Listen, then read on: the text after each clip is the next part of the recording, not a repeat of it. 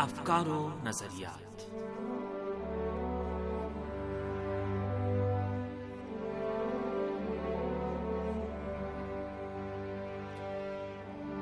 عزیز سامعین، پروگرام افکار و نظریات کے ساتھ حاضر خدمت ہے عباس سید کا سلام قبول فرمائیں۔ سامعین، آج کے پروگرام میں ہم ایران کے اسلامی انقلاب میں اسلامی جمہوریت کے نفاذ اور اس کے فروغ پر گفتگو کریں گے۔ امید ہے ہمارا آج کا یہ پروگرام بھی آپ کو پسند آئے گا۔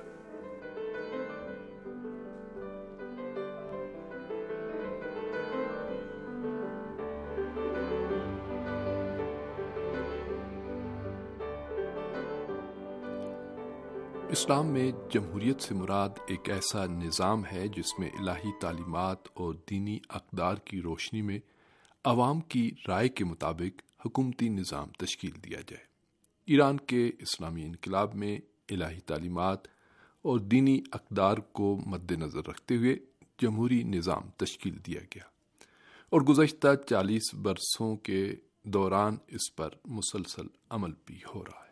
یہ نظام دینی اقدار اور اصولوں کے سائے میں نافذ ہے اور تمام تر اندرونی اور بیرونی مشکلات کے باوجود اس کا حقیقی چہرہ بدستور جمہوری ہے اور عوامی ہے۔ اور عوام کی رائے یعنی جمہور کی آواز کو نظام کے اندر بنیادی حیثیت حاصل ہے۔ اسلامی جمہوریت میں عوام کی رائے کو انقلاب کے آداف و مقاصد اور عوامی مطالبات و خواہشات کو دینی اقدار اور اسلامی تعلیمات کی روشنی میں اس طرح پورا کیا جاتا ہے کہ عوام اپنی رائے کی اہمیت کو باقاعدہ درک اور محسوس کرتے ہیں اور حکومتی معاملات میں اپنے آپ کو شریک اور دخیل بھی سمجھتے ہیں۔ رہبر انقلاب اسلامی حضرت آیت اللہ العظمہ سید علی خامنائی اسلامی جمہوری نظام میں دینی اقدار اور بنیادی اسلامی تعلیمات کے نفاذ اور ان کی اہمیت پر روشنی ڈالتے ہوئے تاکید کرتے ہیں حکام اور ذمہ دار افراد اسلام اور پیام اسلام کو پوری شجاعت، بہادری اور ادھر ادھر کی مصلحتوں کو بالائے طاق رکھتے ہوئے پوری قوت سے عام کریں اور اسلام کے بارے میں واضح اور شفاف موقف اختیار کریں۔ اسلام کے بارے میں کھل کر گفتگو کریں اور اس پر عمل بھی کریں۔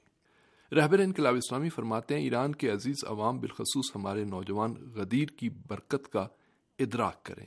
اور جان لیں کہ اسلام اور قرآن نے غدیر کے ذریعے جو راستہ متعین کیا ہے، وہ ایک روشن راستہ ہے۔ ایسا راستہ جو دلیل و منطق اور مضبوط فلاسفی سے عبارت ہے۔ اسلامی جمہوریت کی ایک بڑی خصوصیت جو اسے مغربی جمہوریت سے ممتاز اور منفرد بناتی ہے، وہ انتخابات کا طریقہ کار اور اس میں عوامی شرکت کا رجحان اور رویہ ہے۔ ایران کے اسلامی انقلاب اور یہاں پر رائے جمہوریت کے بارے میں دشمن طاقتیں شدید پروپگنڈا کرتی ہیں۔ بالخصوص انتخابات کے موقع پر ایرانی عوام کو پولنگ اسٹیشنوں سے دور رکھنے کے لیے رات دن ایک کر دیے جاتے ہیں۔ تشہیراتی ادارے، ذرائع ابلاغ اور جدید میڈیا کے ذریعے ایرانی عوام کو انتخابی عمل کے خلاف بھڑکایا جاتا ہے۔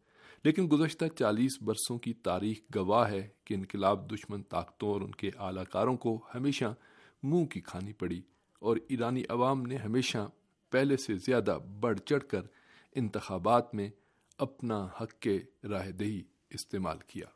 ایران کے جمہوری نظام میں ووٹ ڈالنا اجباری اور حکومت کی طرف سے لازمی نہیں ہے۔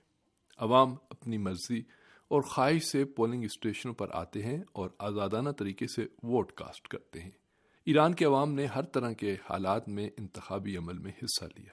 ایران کے اسلامی جمہوری نظام نے جنگ، زلزلے اور دیگر قدرتی آفات کے باوجود کبھی بھی انتخابات کو مقررہ وقت سے ملتوی نہیں کیا اور عوام نے بھی تمام تر سختیوں اور مشکلات کے باوجود پولنگ اسٹیشنوں پر آ کر اسلامی جمہوری نظام سے اپنی بھرپور وابستگی کا اظہار کیا۔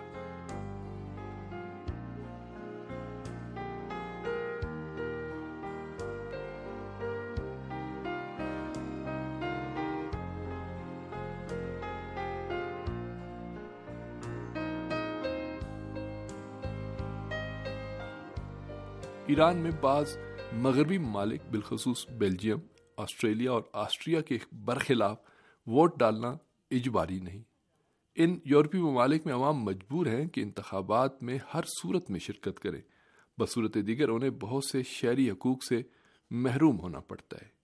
ان ممالک میں انتخابات میں عدم شرکت سے شہریوں کو سیاسی اور اقتصادی مشکلات کا سامنا کرنا پڑتا ہے۔ ایران میں عوام کے لیے اس طرح کی کوئی پابندی اور جبر نہیں۔ ایرانی عوام اپنے حکومتی نظام سے وابستی اور یکجہتی کے اظہار، نیز اقتدار میں شریک ہونے کے لیے اپنی رائے کا اظہار کرتے ہیں۔ اسلامی جمہوریت دو اجزاء پر مشتمل ہے۔ ایک عوام کی طرف رجوع کرنا اور دوسرا ان کی جائز ضروریات کو پورا کرنا۔ خدا وند عالم نے اسے عوام کا حق قرار دیا ہے۔ پس اسلامی نظام، اسلامی جمہوریت کو قبول کر کے عوام پر احسان نہیں کرتا، بلکہ اسے ایک ذمہ داری قرار دے کر اس پر عمل درآمد کرتا ہے۔ اسلامی نظام میں ملک کی باغ ڈور سنبھالنا کسی پر حاکمیت یا تسلط قائم کرنا نہیں اور نہ ہی اس کے نتیجے میں عوام پر اس کے یک طرفہ حقوق عائد ہو جاتے ہیں، بلکہ عوام اور حاکم کے مقابلے میں عوام کے حقوق زیادہ ہیں۔ رہبر انقلاب اسلامی حضرت آیت اللہ سید علی خامنائی فرماتے ہیں، اسی فلسفے کو مد نظر رکھتے ہوئے امتیازی رویوں اور مخصوص گروہ یا طبقے کے مفادات کے تحفظ کی مخالفت جمہوریت کا بنیادی پہلو ہے۔ جمہوریت کے نام پر کسی ایک گروہ اور طبقے کے مفادات کا تحفظ اور حصول اسلامی جمہوریت کے منافی ہے۔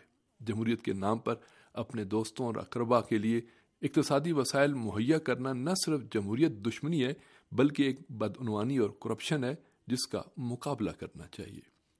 رہبر انقلاب اسلامی حضرت آیت اللہ عظمہ سید علی خامنائی مزید فرماتے ہیں، عوامی اور جمہوری ہونے کے تصور پر توجہ دینے کی ضرورت ہے۔ حکومت کے عوامی ہونے سے مراد حکومتی امور میں عوام کو زیادہ سے زیادہ کردار دینا ہے۔ یعنی عوام حکومت تشکیل دینے، چلانے اور حاکم کے انتخاب، نیز مطلوبہ نظام کے بارے میں اپنی رائے دینے کا مکمل حق رکھتے ہیں۔ اسلامی حکومت میں عوامی ہونے کا ایک مفہوم یہ بھی ہے کہ اسلامی حکومت عوام کی خدمت میں ہونی چاہیے۔ اسلامی حاکم کے بارے میں جو کچھ بیان کیا گیا ہے وہ یہ ہے کہ وہ عوام الناس کے مفاد کا محافظ ہے۔ نہ کہ کسی ایک گروپ، خاندان یا طبقے کا۔ رہبر انقلاب اسلامی حضرت آیت اللہ علیہ سعید علی خامنائی اس حوالے سے امام خمینی رحمۃ اللہ علیہ کے نظریات کو بیان کرتے ہوئے فرماتے ہیں، عوام پسندی کا دعویٰ تمام نظاموں، حتیٰ استبدادی اور تسلط پسند نظاموں میں بھی ہے۔ لیکن اہم بات یہ ہے کہ کسی نظام میں عوام کی شان و منزلت اور ان کے حقوق کا کما کہو خیال رکھا جائے۔ عوام کی رائے کو احترام دینا اور عوام کے ووٹوں پر انحصار کرنا حقیقت میں عوام کے کردار اور رول کو تسلیم کرنا ہے۔ بانی انقلاب اسلامی حضرت امام خمینی رحمۃ اللہ علیہ کی تعلیمات اور ایران کے آئین کی روشنی میں اس بات پر تاکید کی گئی ہے کہ ایسا نظام جس میں عوام کی رائے اور حمایت شامل نہیں، اس کی کوئی حیثیت نہیں۔ عوام کی رائے اور ان پر بھروسہ کر کے اقتدار تک پہنچنا اہم ہے۔ لوگوں کی آرا اور ارادے سے نظام حکومت چلنا چاہیے۔ ایران میں مختلف انتخابات، من جملہ پارلیمانی صدارتی ماہرین کی کونسل یعنی خبرگان اور بلدیاتی انتخابات وغیرہ عوام کی وسیع شرکت کے آئینہ دار ہیں۔ ان انتخابات میں شرکت کر کے عوام اپنی رائے اور خواہش کا اظہار کرتے ہیں۔ صدارتی، پارلیمانی یا دیگر انتخابات میں عوام کی شرکت ایک طرف عوام کا حق ہے تو دوسری طرف فریضہ بھی ہے۔ اسلام اور اسلامی نظام میں حکام میں احساس ذمہ داری پیدا کرنا ہے۔ حکام اور ذمہ دار افراد کی ذمہ داری ہے کہ عوام کے لیے کام کریں۔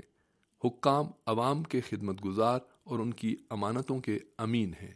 قوت و طاقت کا سرچشمہ اور مرکز و محور عوام ہیں۔ اور اسلامی نظام میں عوام کی شرکت اور اہمیت انتہائی لازمی جز ہے۔ سمے اسی موضوع پر ہم اگلے پروگراموں میں مزید روشنی ڈالیں گے۔ اس وقت تک اجازت خدا حافظ و ناصر۔